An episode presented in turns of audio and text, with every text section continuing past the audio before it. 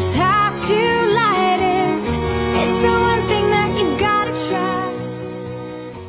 Hi， 各位好，欢迎收听由留学杂志和新播电台联合出品的互联网第一留学咨询分享节目《留学爆米花》，我是长天，我是文老师。呃，周五了，我们老时间、老地点又见面了。对，又是老人在这里聊天。嗯，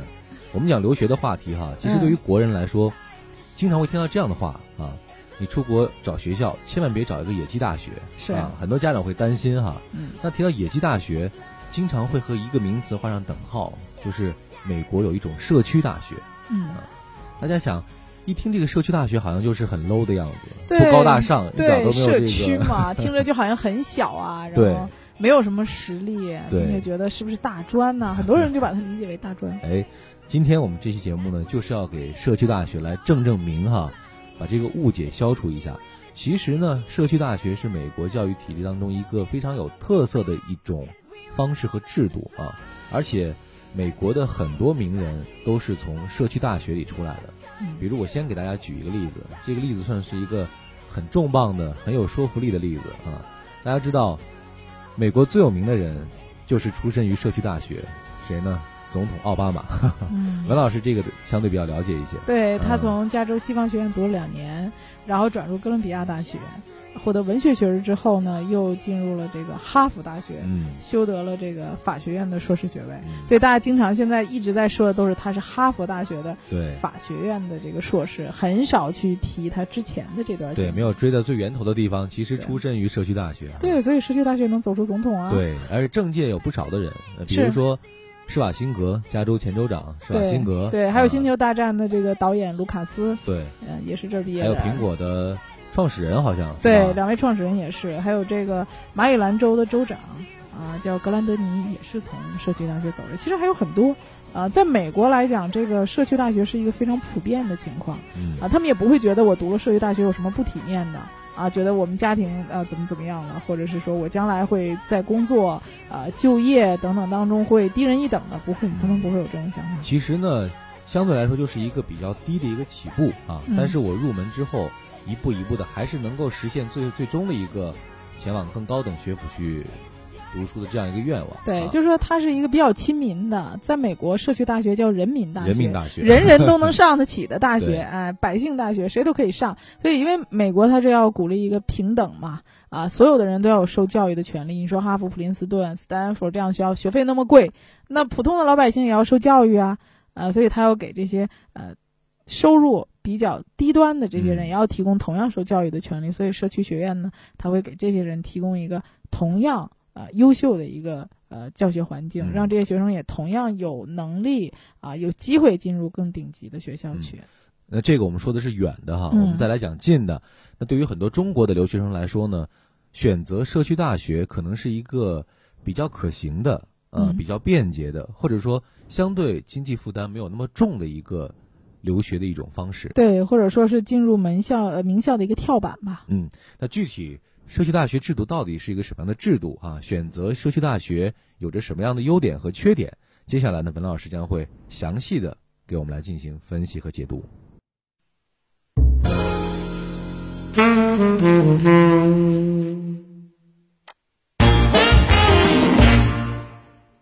那在开始今天节目之前呢，我们先要做一个插播。上一周节目当中啊，我们公布了文老师为各位粉丝争取到了一个大福利哈，就是在八月初的时候呢，美国杜克大学现任的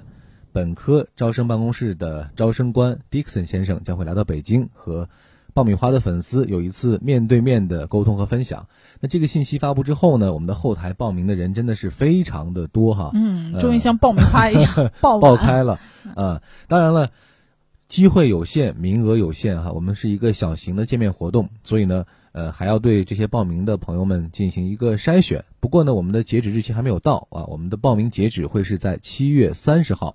在此之前呢，你就可以把你的姓名、邮箱和联系方式通过公众微信号留学爆米花发布给我们，这样呢，我们会根据你填报的信息来最后选定参与面对面沟通交流的这一些幸运的听众。嗯，呃，大家在收到报名表之后呢，也要尽快的填写和反馈，尽可能详细的填写你的问题，还有你自己的个人这些背景信息。嗯，另外，如果非常不幸的你没有被选中的话呢，也没有关系哈，也可以在我们的微信上来提问啊。那大家的问题呢，我们也会收集起来，在活动现场呢会直接传递给Dixon先生，他也会呃进行一个解答。我们后续呢会在微信上来进行更多的推送。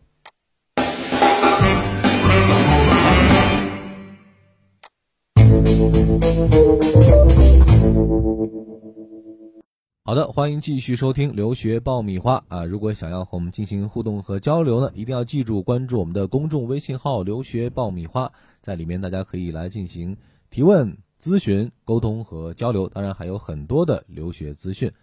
继续我们今天的话题啊，社区大学。其实说到这个社区大学呢，对我个人的第一印象哈、啊、就是便宜，我不知道任老师是不是这个感觉。那、嗯、实际上大多数的人可能第一个想到的也是这个原因啊、嗯、不过这个社区大学呢，就是说社区学院吧，其实叫它只提供大学前两年的课程、嗯、叫副学士学位啊、呃，它没有后面大学第三年第四年的这个成绩，所以说就意味着你读完社区学院的话呢，你要不然就停留在副学士学位这儿、嗯、要不然你就要转学，必须要有一个后续的一个接续。对啊， 嗯, 嗯我们讲便宜到底便宜多少呢？差不多要比正常的大学便宜一半的费用。一半的费用。嗯嗯，一般一年的花费就是学费就几千美金，非常便宜的。呃，那生活一方面呢？啊，生活费都都一样的，那基本上你在哪儿都是要生活的嘛、嗯。呃，讲到这个费用低哈，那在招收条件上会不会也比？是的，正常大学要求上要低一些。对，成绩角度来，成绩的角度，或者说是从对个人的这个。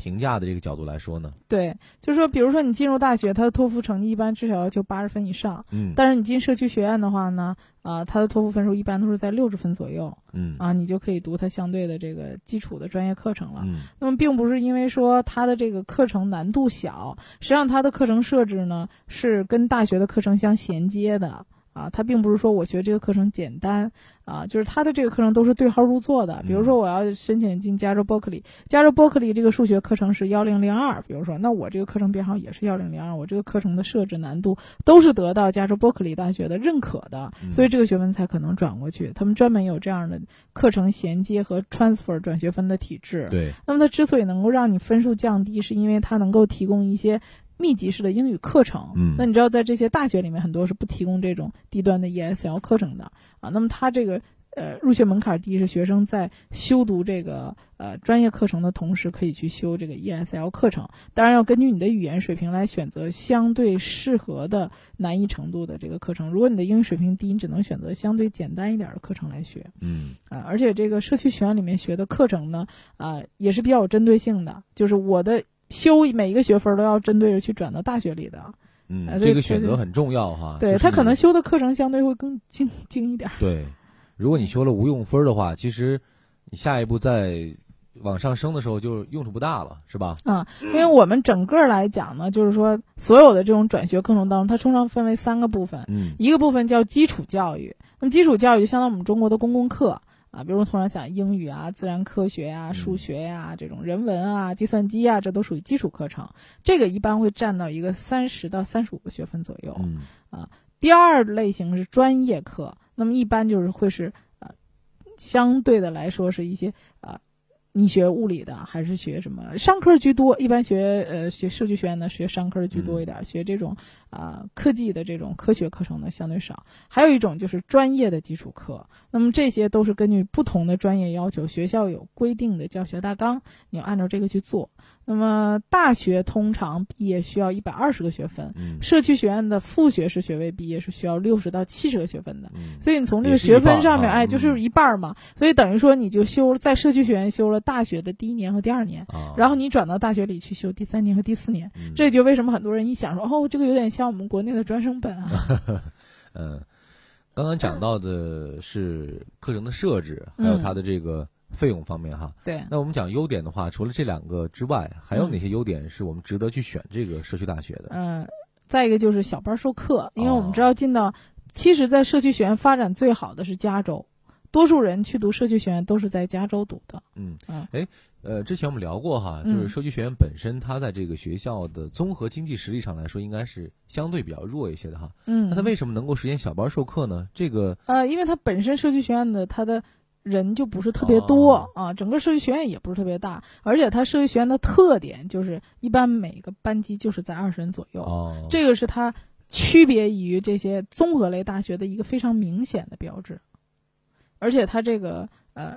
教授的这个课程的所有的老师都参与到教学当中来，嗯，而你到综合类的大学里边，很多教授，你看到出名的人，他是不参与教学的，所以大学里边不是所有的人都参与教学的。有些名气大哈，有很多知名教授，但是跟你不会发生联系。对，比如清华大学里的杨振宁，人家就不去教你课，对吧？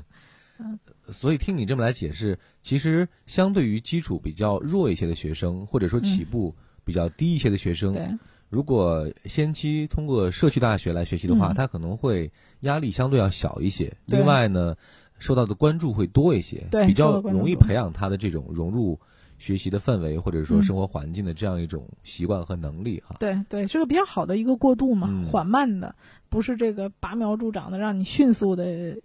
进入到这个角色当中的，嗯啊、呃，那美国人他去读社区学院，很多也是由于这个就业方面的需求。哦、美国人他读完这个副学士学位，他是可以直接去工作的。嗯、但是我们中国人一般拿到副学士学位是很难找到工作的啊，所以你要知道，在社区学院里有一些呃是跟职业相关的、很实用的一些课程。哎，对，它的课程实用性相对会强一些。嗯，嗯这是课程设置哈。对。那除此之外，在选择方面，我们觉得呃，还有就是说，大学的入学周期，你看一年一般就一次或者两次，哦、但社区学院它的入学的次数非常多，一般一年都是四次。哦、那这样的话，就给你修课的话呢，给你更多的机会去选课，去更快的去修读这个课程。嗯、那国内学生就意味着你申请的机会会更多一些。对，嗯、因为你开课时间多，那么你选课多，你错过了这一次，应该有很短的时间就会能找找到下一次机会。对对对，啊、然后你有充足的时间来读语言课程嘛？嗯嗯。嗯刚刚讲到的是正面因素哈，主要分析了一下优势在哪儿。嗯、对，那我们也要客观的来说，可能在选择社区学院的时候，也要考虑到一些，呃，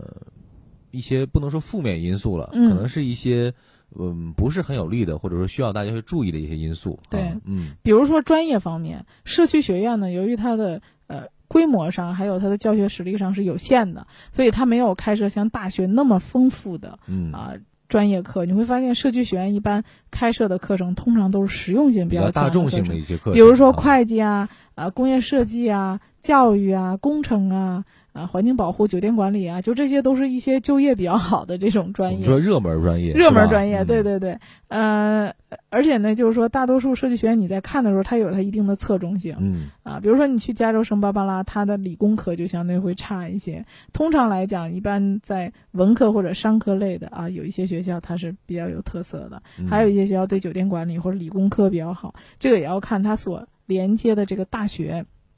是连接这个大学的哪些课程，所以这个要提前做好这个研究和调查的。嗯，因为你未来的方向肯定是读完两年之后你要面临着一个嗯转学。对，而且很多学生是想转名校的，啊嗯嗯、就大多数进了社区学院的都是因为这个社区学院转入名校的这个几率非常高。对，所以这一步你踩稳了之后，那你下一步踏入名校的这个几率就要更大一些。对对对，因为你要修读的学分，你要保证它百分百的都可以转入到相应的大学里去。嗯、呃，所以这个相对来讲，大家在专业方面，这个二加二的这个能否最终实现，在选择专业和学校的时候，一定要呃谨慎一点吧。嗯，啊，文老师讲到的这个二加二很形象哈。对。就前面一个二呢，算是一个基础和一个入门。嗯。那到后面的一个二，中间就会有一个转学的问题。转学其实我们之前有一期节目也讲过哈。嗯。呃，是一个很好的方式，对，啊、帮助你能够从比较弱的起步，最终能实现一个进入名校的这么一个结结局哈。嗯。但是其中也存在着一些问题和风险哈。对对，你把握不好的话，可能二加二你就实现不了。对对吧对？嗯，就是我们在谈这个社区学院的时候呢，我个人本身来讲是站在一个非常啊、呃，就是嗯平等的这么一个视角上去看这个事情。我并既不是说觉得社区学院大肆去宣传它有多么多么好、嗯嗯嗯、啊，我会跟你说它的优势，也跟你说它的劣势。那么去选择的同学呢，也要去充分的考虑，需要一个很理性的、很理性的选择，不能说啊啊，不能因为或者说对，对我 就, 就去选择。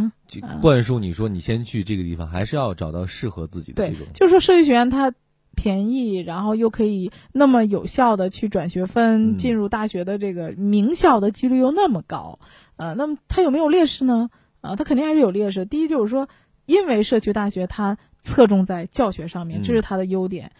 同时它也是一个双刃剑，就是它没有研究中心、嗯、那你知道一个大学它的钱来源于哪儿？就是它的研究，嗯，有研究经费啊。那么这一个学校有一些实验室会拨一些国家或者一些企业，他会给他拨款。那么你看社区学院呢，一般就是政府给钱，比如加州政府就非常的穷，嗯、对，所以他的社区学院的经费有时候也会成为问题。所以设施和配套，对，配套是要差一些。对，比如他的实验设备啊，嗯、为什么他理工科不强呢？因为理工科有很多要实验的，大量的这种投入的，对、嗯、实验设备啊、实验室啊这样。包括他的图书馆资料肯定都没有大学，你你看大学在宣传自己的时候都说我有多少多少藏书啊、嗯、多少资料，所以这方面确实是要差一些啊、呃。再一个就是社区大学一般是不提供校内住宿的，因为他在社区里面、嗯、那么顾名思义他会为他社附近的这些社区的人提供这个服务，对，那么就是很多人是走读的嘛，就是资源相对是紧缺的了啊、呃，你要自己租房子或者住家庭、嗯、而且社区大学很多人是半工半读的这种学生，甚至有的人是啊、呃、part time 这样的一个状态，所以真的也有会缺课的情情况，因为学生的来源是很多元化的、嗯、那么就是说你会发现你周围上学的同学跟你一起同班同学同学不是都那么努力学习的、嗯、呃，你要自己有一定的自制能力。嗯，还有一点很重要，就是我们讲到呃转学的过程当中也是有一些风险的。对对对对，就是说转学的话呢，呃，你首先来讲你的学分能不能转成功，这个要跟你所提前选择的将来要转入的学校匹配匹配的、啊、比如说你这个学校现在就是转入加州大学圣巴巴拉的、嗯、那么你的学分可能应该就百分之百被他所认可的、嗯、如果你转到其他学校，比如你转到一个东部的学校，那这个学分有可能就是不会被认可的、嗯、或者不能被全部认，我觉得会认一部分啊，但是不一定能全认啊、呃，那么在社区学院里面呢，你还要关注一下你的 G P A。通常这个 G P A 的要求是有一定的要求的，比如说你要转转入呃洛杉矶大学的这个呃加州大学洛杉矶分校，嗯、那么它通常会要求 G P A 在 三点八 以上，四分满分。所以不代表说我进了社区学院我就一定能转到名校去。嗯、首先你要满足 G P A 的一个总的要求，其次要满足这个专业课的这项要求。比如说我想转数学这门课，那么数学可能它要求你是 A 加或者是 A 或者是 B 加，你要满足它这个要求，这一门课才能转过去。那你某一门课够了，你总分不够也转不过去。嗯，所以说入门门槛虽然不高，但是呢你进入之后如果对自己要求也不高的话，那很可能你后续的这个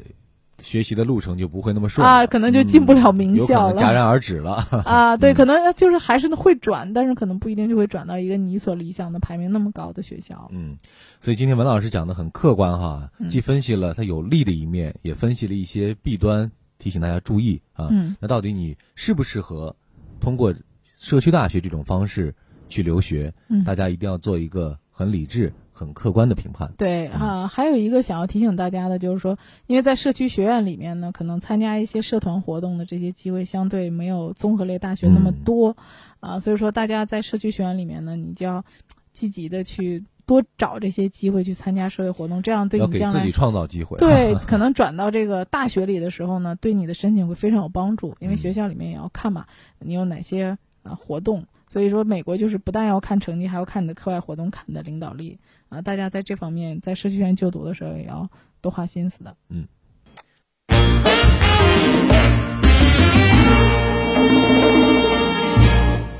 这里是留学爆米花，欢迎大家继续收听节目的最后，依然是文老师答疑的环节。那如果大家有什么样的留学问题需要咨询，和文老师进行沟通和交流，可以关注我们的公众微信号"留学爆米花"啊，在上面可以进行提问啊，也可以跟我们分享你的留学心情和故事。今天我们答疑的问题呢，就来自于我们的公众微信号"留学爆米花"啊，这一位朋友的名字叫 Rover Z 啊。他的问题说，文老师你好，我高中学历，毕业已经五年了，现在想去美国念大学还可以吗？我想以学生的身份去申请还行不行？希望文老师回复啊！我首先我觉得这个学生就还是挺有勇气的啊，在离开学学校五年之后还想重返校园，嗯、就是这个不知道他五年当中经历了什么。嗯，而且是高中毕业哈，啊、对，高中毕业应该说是尝到了生活当中的艰辛了，所以想要换一种生活方式。对，就是你要解释，无论跟学校还是使馆的签证官都要解释清楚一件事儿，就是这五年你做了什么，嗯，是什么原因促使你又想回到学校去继续学习。我觉得如果你能解释清楚，能够让大家理解你确实有呃重返学校学习的这个决心，并且你有这样的能力，我相信你是可以获得学校的录取和、嗯、呃使馆的签证。我们先从客观条件上说，嗯，就是这种可能性是有的，有的，但是你、就是、不是被禁止的这种这种呃，没没有说你不可以去读书。嗯、美国就是你岁数大了，很老很老了，也可以回到大学读书。嗯、但是你五年没有呃回到校园去读书的话，你这么长的一段空档期，就让学校会怀疑：第一，你有没有这样的能力？那比如说，你可以考一个托福，嗯、或者是吧，又或者是考一个呃，当然 S A T 我觉得可能难一些。我觉得你可以考一个托福来证明你的学习能力。嗯啊，第二，你要解释清楚你这五年到底在做什么。比如说，也许你的事业非常有成，可能你自己开了个公司，啊，那么也许你在这个时候，在事业有成的时候，你觉得你需要。啊，再去进修一下自己的学习，嗯，那我觉得这个也是完全可以理解的。你给我一个理由啊，嗯。另外就是在申请的时候，比如说需要提他提供成绩的话，嗯，那五年之前的这个成绩，高中还可以来用吗？对，对，你的高中成绩以及你的高中毕业证仍然是你最高学历，你申请的时候仍然需要提供，必须要需要提供的。对啊，文老师建议也非常的中肯哈。那如果你想申请的话，首先还是要考一个试。证明一下自己的英语水平。我对我建议他，嗯、因为毕竟你这五年你没有什么太多的实际的东西去证明你的学习能力。嗯，另外呢，当然相关的材料是要准备齐全的。最重要的是，一定要把自己这五年到底做了什么，呃，有没有足够的理由让学校和签证官，呃，去认可你啊，认为你能够继续接下来在国外的学习生活。对，能够完成它。嗯嗯我们也期待着你下一步的行动哈，也希望你不断的通过我们的公众微信号“留学爆米花”把你的留学进展来告诉我们。对、呃，我和文老师也会一直来关注你的。嗯嗯，嗯希望持续跟我们沟通。嗯，好的，以上就是我们今天节目的全部内容了。再一次感谢大家的收听，我们下周二再见了。